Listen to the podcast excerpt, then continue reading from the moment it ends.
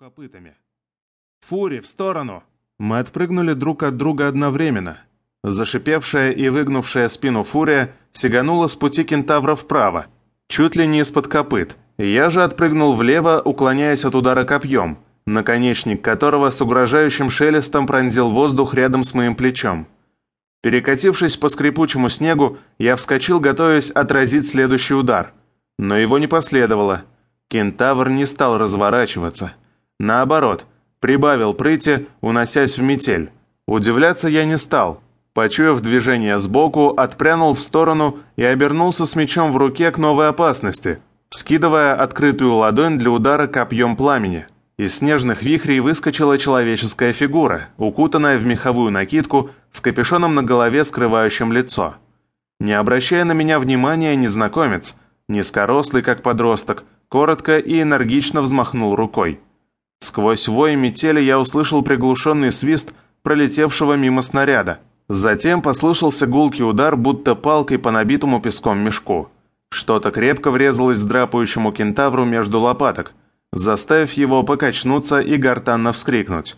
Но это его не остановило. Еще секунда, и силуэт кентавра окончательно скрылся из виду, затертый суматошным танцем метели.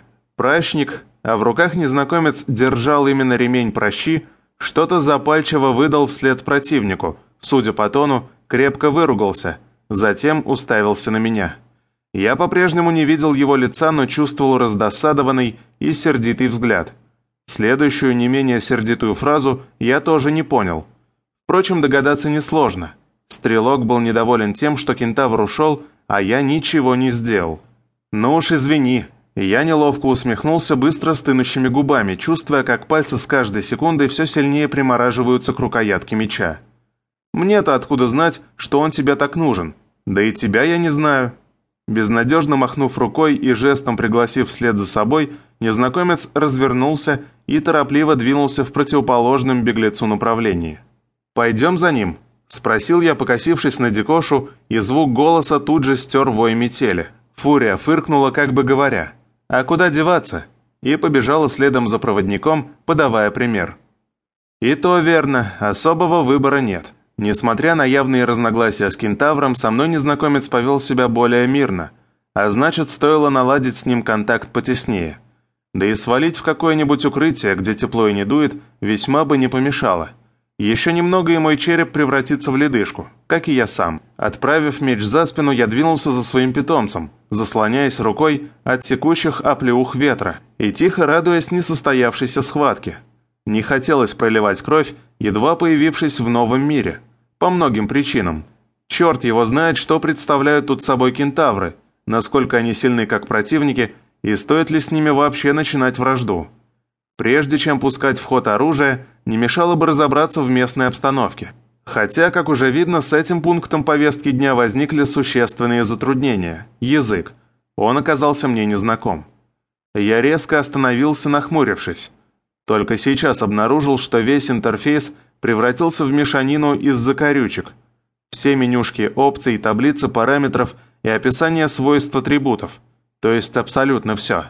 Проклятие! Остается лишь радоваться, что ауры вообще запустились. Вместо названий клинка бури и дыхания ветра красовалась такая же нечитаемая абракадабра.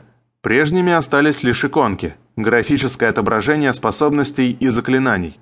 Фурия обернулась и вопросительно мявкнула, не понимая причины остановки.